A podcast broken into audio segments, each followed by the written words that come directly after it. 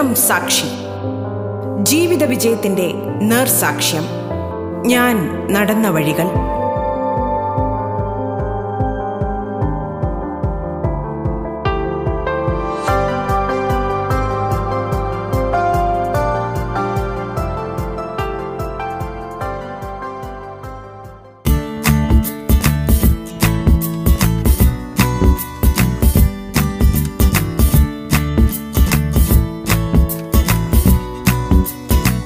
നമസ്കാരം പ്രിയ ശ്രോതാക്കളെ. ജീവിതം സാക്ഷിയിലേക്ക് സ്വാഗതം.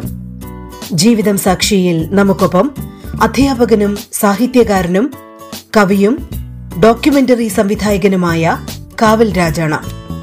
ബാലസാഹിത്യ നോവലുകളിലൂടെയും ഡോക്യുമെന്ററികളിലൂടെയും നിരവധി പുരസ്കാരങ്ങൾ ലഭിച്ച വ്യക്തിയാണ് കവിൽരാജ് ദളിത് സാഹിത്യ അക്കാദമി ഏർപ്പെടുത്തിയ doctor Ambedkar gold medal Mahatma Jyotiba Phule national fellowship കൂടാതെ ഇദ്ദേഹത്തിന്റെ പുസ്തകങ്ങൾ മികച്ച ചലച്ചിത്ര പഠനത്തിനും തെരഞ്ഞെടുക്കപ്പെട്ടവയാണ്. സ്വാഗതം ജീവിതം സാക്ഷിയിലേക്ക്.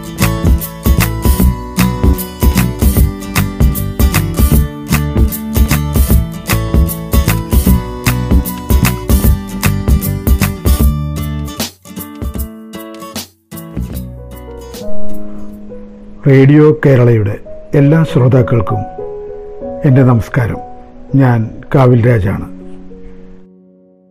ആയിരത്തി തൊള്ളായിരത്തി അമ്പത്തിനാലിൽ ഞാൻ ഒന്നാം ക്ലാസ്സിൽ ചേർന്നു. എന്റെ വീട്ടിൽ നിന്നും രണ്ട് നാഴിക ദൂരമുണ്ട് ചേർപ്പ് സി എൻ എൻ ഹൈസ്കൂളിലേക്ക് തൃശ്ശൂർ ജില്ലയിലെ പെരുമ്പിളിശ്ശേരി ചേർപ്പ് അമ്മാടം എന്നീ ഭാഗങ്ങളിൽ നിന്നും വരുന്ന വിദ്യാർത്ഥികളാണ് കൂടുതൽ ആ സ്കൂളിലുണ്ടായിരുന്നത്. ചേർത്തിയ അന്ന് തന്നെ ക്ലാസ്സിലിരിക്കാൻ കൂട്ടാക്കാതെ കരഞ്ഞുകൊണ്ട് അച്ഛന്റെ പുറകെ ഓടിപ്പോയി. അച്ഛൻ വീണ്ടും ക്ലാസ്സിലേക്ക് പിടിച്ചു കൊണ്ടുപോയി. അപ്പോൾ ക്ലാസ്സിൽ വെളുത്ത ഷർട്ടും മുണ്ടും ധരിച്ച് കണ്ണട വെച്ച് കഷണ്ടിയുള്ള ഒരാൾ കയ്യിലൊരു ചോക്ക് കഷ്ണമായി നിന്നിരുന്നു. അദ്ദേഹം ആ ചോക്ക് കഷ്ണം എന്റെ നേരെ നീട്ടിക്കൊണ്ട് വിളിച്ചു. ഒരു കുട്ടി. ഞാൻ അദ്ദേഹത്തെ സൂക്ഷിച്ചു നോക്കി. പിന്നീട് എന്തെന്നില്ലാത്ത സന്തോഷത്താൽ ഞാൻ ഓടിച്ചെന്ന് ചോക്ക് കഷ്ണം വാങ്ങി. എന്നെ ബെഞ്ചിൽ പിടിച്ചിരുത്തി. അദ്ദേഹമായിരുന്നു എന്റെ ആദ്യാക്ഷരം കുറിച്ച ഒന്നാം ക്ലാസ്സിലെ അധ്യാപകൻ കുഞ്ഞൻ മേനോ മാഷ്. ഒഴിവ് സമയത്ത് കുഞ്ഞൻ മാഷ് ക്ലാസ്സിലിരുന്ന് മുറുക്കും. വെറ്റിലയിൽ തേച്ച ചുണ്ണാമ്പിന്റെ ബാക്കിയുള്ള അംശം ചൂണ്ടുവിരൽ കൊണ്ട് ബോർഡിന് കീഴെയുള്ള ചെറിയ കുഴിയിൽ നിക്ഷേപിക്കും. അത് അദ്ദേഹത്തിന്റെ പതിവ് സ്വഭാവമായിരുന്നു. ഒന്നിൽ പഠിക്കുമ്പോൾ കുഞ്ഞമേനോൻ മാഷ് എന്റെ ചെവിക്ക് പിടിച്ചിട്ടുണ്ട്. ക്ലാസ്സില്ലാത്ത സമയത്ത് മേശപ്പുറത്ത് താളം കൊട്ടി കളിക്കുന്ന പരിപാടി എന്റെയും കൂട്ടുകാരുടെയും പതിവായിരുന്നു. മേശപ്പുറത്ത് കയറി നിന്ന് ചാടിത്തുള്ളുന്നവരിൽ മൂർത്തി എന്ന കൂട്ടുകാരന്റെ ചുവടുവയ്പ്പുകൾ എല്ലാവർക്കും ഇഷ്ടമായിരുന്നു. മറ്റെല്ലാവരും അവനെ പ്രോത്സാഹിപ്പിക്കുമായിരുന്നു. ഒരു ദിവസം ബെല്ലടിച്ചിട്ടും പരിപാടി നിർത്തിയിരുന്നില്ല. താളത്തിന്റെ ലഹരിയിൽ മാഷ് വന്നതും ശ്രദ്ധിച്ചില്ല. മേശപ്പുറത്ത് താളത്തിൽ കൊട്ടിക്കൊണ്ടിരുന്ന എന്നെയാണ് മാഷ് പിടികൂടിയത്. അദ്ദേഹം എന്റെ ചെവിയിൽ മെല്ലെ പിടിച്ചു. അധികം വേദനിപ്പിക്കാതെ തന്നെ ചോദിച്ചു. കൊട്ടുപിടിച്ചിട്ടുണ്ടോ? ഭയന്ന് കുറച്ചിരുന്ന ഞാൻ ഇല്ലെന്ന് മറുപടി പറഞ്ഞു. അവന് കൊട്ടാനറിയാം മാഷേ മൂർത്തിയാണത് വിളിച്ചു പറഞ്ഞത്. അപ്പോൾ കുഞ്ഞമ്മേനോ മാഷ് ചെവിയിൽ നിന്നും കൈവിട്ട് മെല്ലെ പറഞ്ഞു നിനക്ക് താളമുണ്ട് കൊട്ടുപഠിക്കണം പക്ഷേ ഇങ്ങനെ ക്ലാസ്സിൽ ബഹളമുണ്ടാക്കാൻ പാടില്ല. നീ കൊട്ടിയാൽ ഇവരെല്ലാവരും തുള്ളും. അപ്പോൾ കുറ്റം നിനക്കാവും കേട്ടോ. ക്ലാസ്സിൽ ഇനി ഇത് ആവർത്തിക്കരുത്. മാസ്റ്റർ ഉപദേശം സ്വീകരിച്ച് ഞാൻ ക്ലാസ്സിൽ കൊട്ടു നിർത്തി. ബോർഡിന്റെ കീഴിലുള്ള കുഴി തൂർന്ന് ഒരു മുഴയായി വന്നു. അപ്പോഴേക്കും ഞാൻ ഒന്നാം ക്ലാസ്സിൽ നിന്നും ജയിച്ചു കഴിഞ്ഞിരുന്നു. ആ കൊല്ലം അവസാനം അവിലും ശർക്കരയും എല്ലാ കുട്ടികൾക്കും കിട്ടി. ഒന്നിച്ചു ഇരുത്തി ഫോട്ടോയും എടുത്തു. കാര്യമെന്തെന്ന് അറിഞ്ഞില്ല. പിന്നീടാണ് മനസ്സിലായത് ഹെഡ് മാസ്റ്റർക്ക് യാത്രയയപ്പായിരുന്നെന്ന്. പ്രഗത്ഭനായിരുന്ന സി പി ഗോവിന്ദൻ നായർ മാഷ സ്കൂളിൽ സ്കൂൾ സർവീസിൽ നിന്ന് പിരിഞ്ഞു പോകുന്ന ദിവസം ആറടി ഉയരം നരച്ച തല കമ്പിക്കണ്ണട അലക്കിത്തച്ച മുണ്ടും ഫുൾക്കൈ ഷർട്ടും തോളിൽ കറുത്ത കരയുള്ള വേഷ്ടിയും ഗംഭീര്യമുള്ള മുഖവും ശബ്ദവും എങ്ങനെ മറക്കും എന്റെ ആദ്യത്തെ ഹെഡ് മാസ്റ്റർ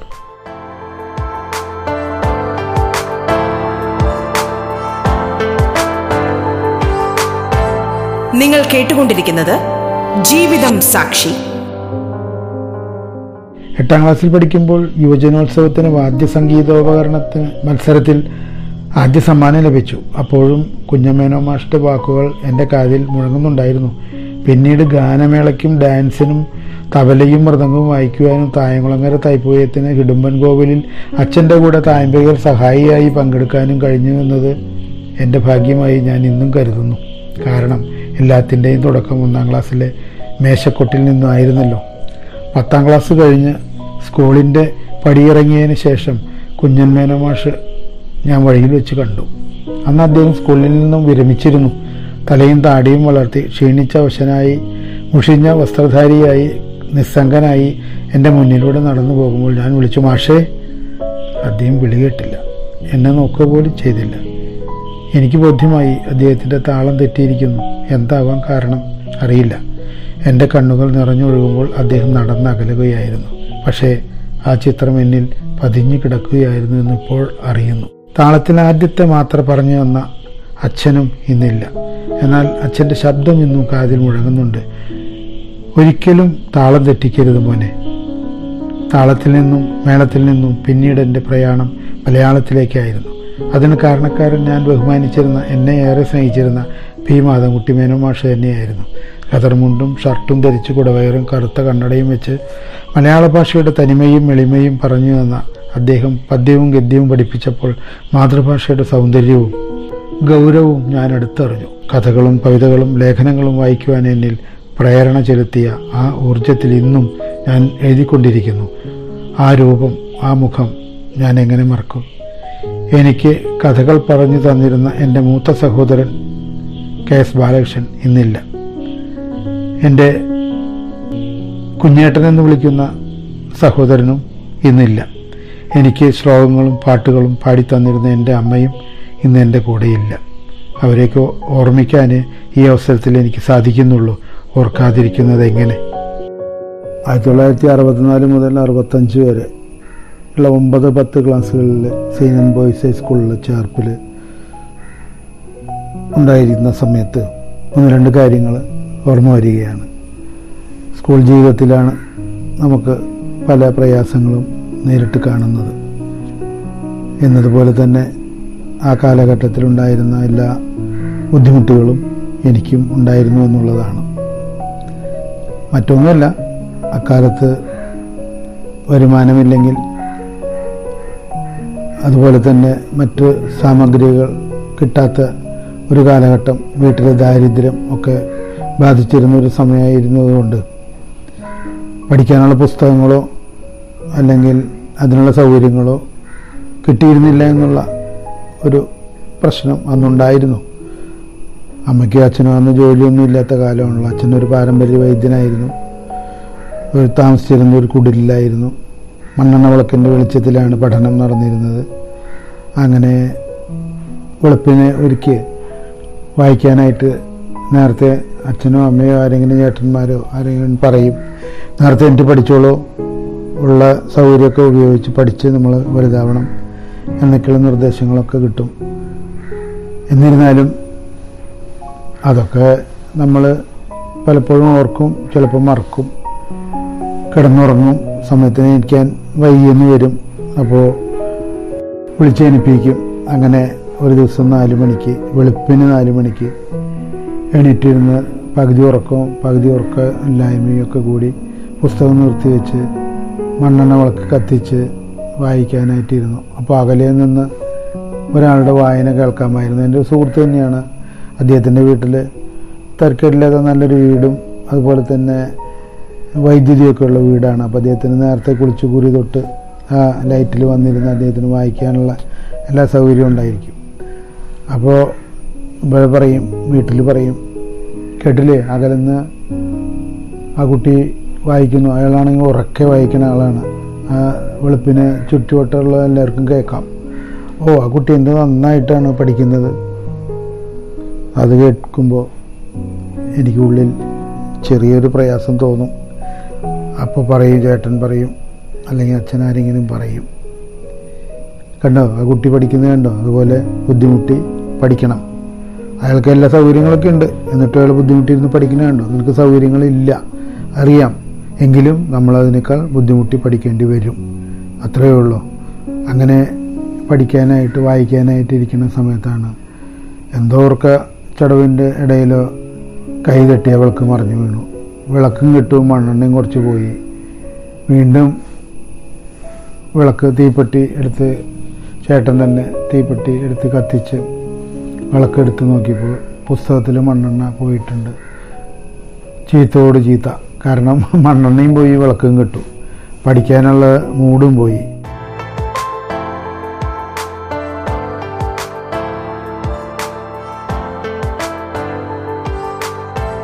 നിങ്ങൾ കേട്ടുകൊണ്ടിരിക്കുന്നത് ജീവിതം സാക്ഷി.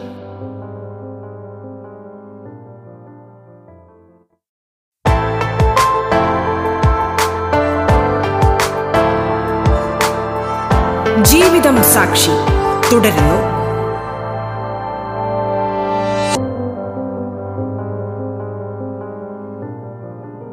മണ്ണെണ്ണയാണെങ്കിൽ കിട്ടാത്ത കാലമാണ്. ഉള്ളത് റേഷൻ കടയിൽ നിന്ന് കിട്ടിയത് കൊണ്ടുവന്ന് കത്തിച്ച വിളക്കാണ്. അത് അശ്രദ്ധ കൊണ്ട് പറ്റിപ്പോയതാണ്. പക്ഷെ പറ്റിപ്പോയി. എന്ത് ചെയ്യാൻ പറ്റും? സഹിക്കുക തന്നെ. അങ്ങനെ ആ വെളിച്ചത്തിന് പകരം അമ്മ ഒരു വിദ്യ ചെയ്തു. അന്ന് ഈ മരോട്ടിക്കായയുടെ കുരുണ്ട്. മരോട്ടിക്ക എന്ന് പറയും ഞങ്ങളുടെ നാട്ടിലൊക്കെ. അതിന്റെ കുരു എടുത്ത് ചതച്ച് അമ്മിയിൽ വെച്ച് ചതച്ച് പിഴിഞ്ഞെടുക്കുന്ന ഒരു പരിപാടിയുണ്ട്. അതിന്റെ എണ്ണ കൊട്ടെണ്ണ എന്ന് ചിലർ പറയും. അതായത് വിളക്ക് കത്തിക്കാൻ ഉപയോഗിക്കുന്ന എണ്ണയാണ്. ഈ തിരി ഇട്ട് അതിൽ നനച്ചിട്ട് കൽവിളക്ക് ചട്ടിയുടെ വിളക്കോ മൺകൊണ്ടുണ്ടാക്കിയ വിളക്കോ അതിൽ വെച്ച് ആ ചതച്ച കായും അതിലത്തെ എണ്ണയൊക്കെ കൂടി അതിൽ വെച്ചിട്ട് അതിൽ പഴയ തുണി തിരിയിട്ടിട്ട് അതിൽ നനച്ച് വെച്ച് കഴിഞ്ഞാൽ കത്തും. അങ്ങനെ കത്തിച്ച ആ വെളിച്ചത്തിൽ എനിക്ക് ഇംഗ്ലീഷും ഹിന്ദിയും മലയാളവും സോഷ്യൽ സ്റ്റഡീസൊക്കെ പഠിക്കാനായിട്ട് പല ദിവസങ്ങളിലും സാധിച്ചിട്ടുണ്ട്. അങ്ങനെ പഠിച്ചിട്ടാണ് ഒമ്പതാം ക്ലാസ്സിലും അതുപോലെ തന്നെ പത്താം ക്ലാസ്സിലും ഒരുവിധ മാർക്കൊക്കെ മേടിക്കാൻ പറ്റിയത്. അത്ര വലിയ പഠിത്തക്കാരനൊന്നും അല്ലായിരുന്നെങ്കിലും ഒരുവിധം തള്ളി നീക്കാനുള്ള സൗകര്യം എനിക്കുണ്ടായിരുന്നുള്ളൂ. ആ സൗകര്യത്തിൽ വെച്ച് ഞാൻ പഠിച്ച് മുന്നേറുകയുണ്ടായി. ഇത് പറയാൻ കാരണം എന്താ വെച്ചാൽ പത്തിലെത്തിയപ്പോൾ ഒരു സംഭവം ഉണ്ടായി. ക്ലാസ്സിൽ എല്ലാവരും ഒന്നാമത്തെ പീരീഡ് വന്നപ്പോൾ കയറിയിരുന്ന് നിശബ്ദരായിട്ടിരിക്കുകയാണ്. തേർഡ് ബില്ല് കഴിഞ്ഞാൽ പിന്നെ ആരും ഒന്നും ശബ്ദിക്കാറില്ലല്ലോ. അതിന് മുമ്പായിട്ട് ഹെഡ് മാഷ് എം എസ് നമ്പൂരിപ്പാട് എന്ന് പറയും. അദ്ദേഹം വളരെ കണിശക്കാരനും ശിക്ഷാ നടപടികൾ യഥാവിധി നടപ്പാക്കുന്ന ഒരു അധ്യാപകനും കൂടിയായിരുന്നു. സയൻസ് മാഷുമാണ് ഫിസിക്കൽ സയൻസ് എടുക്കുന്ന മാഷാണ്. ക്ലാസ് ഒരു പീരീഡ് കഴിഞ്ഞ് രണ്ടാമത്തെ പീരീഡായപ്പോൾ ഇദ്ദേഹം ക്ലാസ്സിലേക്ക് കടന്നു വന്നു. അപ്പോൾ ക്ലാസ്സിൽ അധ്യാപകനുണ്ട്. അദ്ദേഹം ഇതിനോട് അനുവാദം ചോദിച്ച് മാസ്റ്റർ ക്ലാസ്സിലേക്ക് കടന്നു വന്നു. എന്റെ പേര് വിളിച്ചു. യു സ്റ്റാൻഡ് അപ്പ് പകച്ചുപോയി ഇദ്ദേഹം കയ്യിൽ ചൂരൽ കൊണ്ട് നടക്കുന്ന ആളാണ് പലപ്പോഴും. ഇപ്പോൾ കൊണ്ടുവന്നപ്പോൾ ചൂരലില്ല കയ്യിൽ കുറച്ച് കടലാസ് കെട്ടുകളാണ് ആൾ മനസ്സിലായി? നോക്കിയപ്പോൾ ആൻസർ പേപ്പറുകളാണ് എനിക്കാകെ ഭയമായി പേര് ചോദിച്ചു. പേര് ചോദിക്കല്ല ഈ ആൻസർ പേപ്പറിലുള്ള പേര് വിളിച്ചപ്പോൾ ആരാണെന്നറിയാതെ അദ്ദേഹം ആരാണ് ഇയാൾ എനിക്ക് പോകുന്നു സ്റ്റാൻഡപ്പ് എന്ന് പറഞ്ഞു. ഞാൻ പതുക്കെ എണീറ്റു. എല്ലാ കുട്ടികളും എന്നെ മുഖത്തേക്ക് എന്റെ മുഖത്തേക്ക് നോക്കി മാഷയെ നോക്കി. ഇനി എന്ത് സംഭവിക്കും എന്നുള്ള എന്താണാവോ പ്രശ്നം? മാഷാണെങ്കിൽ വളരെ കർക്കശക്കാരനാണോ? എന്ത് സംഭവിക്കുന്നുള്ള ആകാംക്ഷയുടെ എല്ലാവരും ശ്വാസം പിടിച്ചിരിക്കുകയാണ്.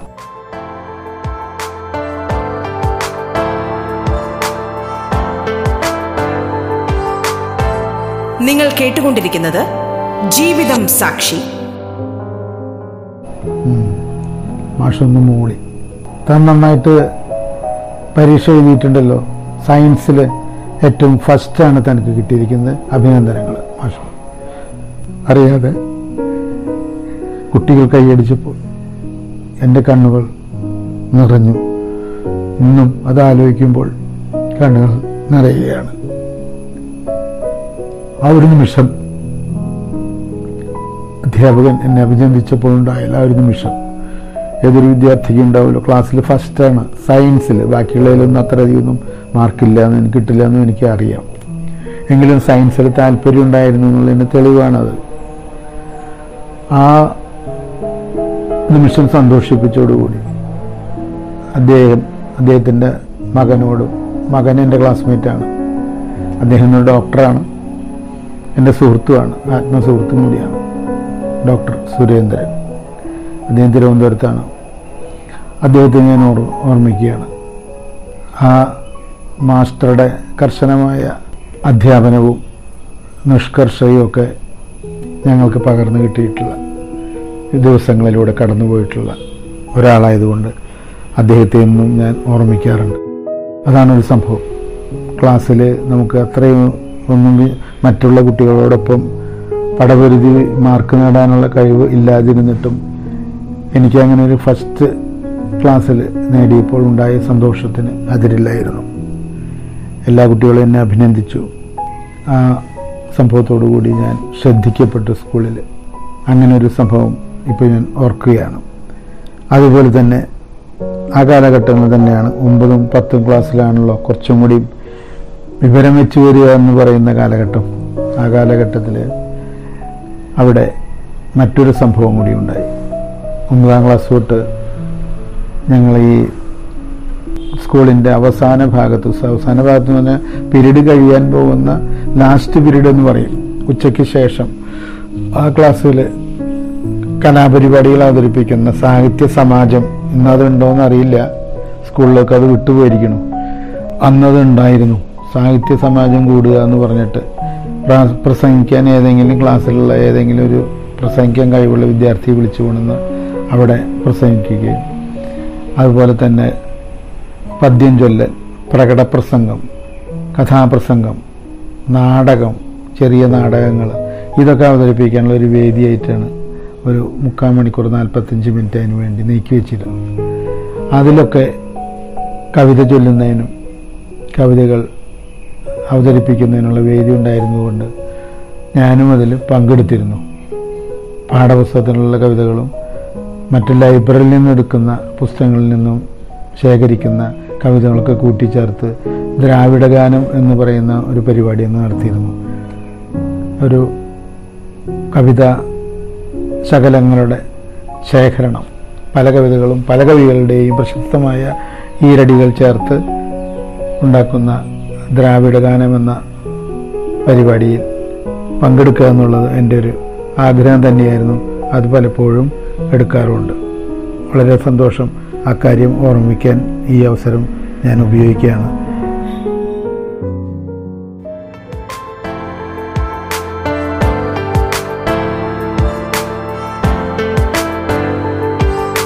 അധ്യാപകനും സാഹിത്യകാരനും കവിയും ഡോക്യുമെന്ററി സംവിധായകനുമായ കാവിൽ രാജാണ് അതിഥിയായി പങ്കുചേർന്നത്.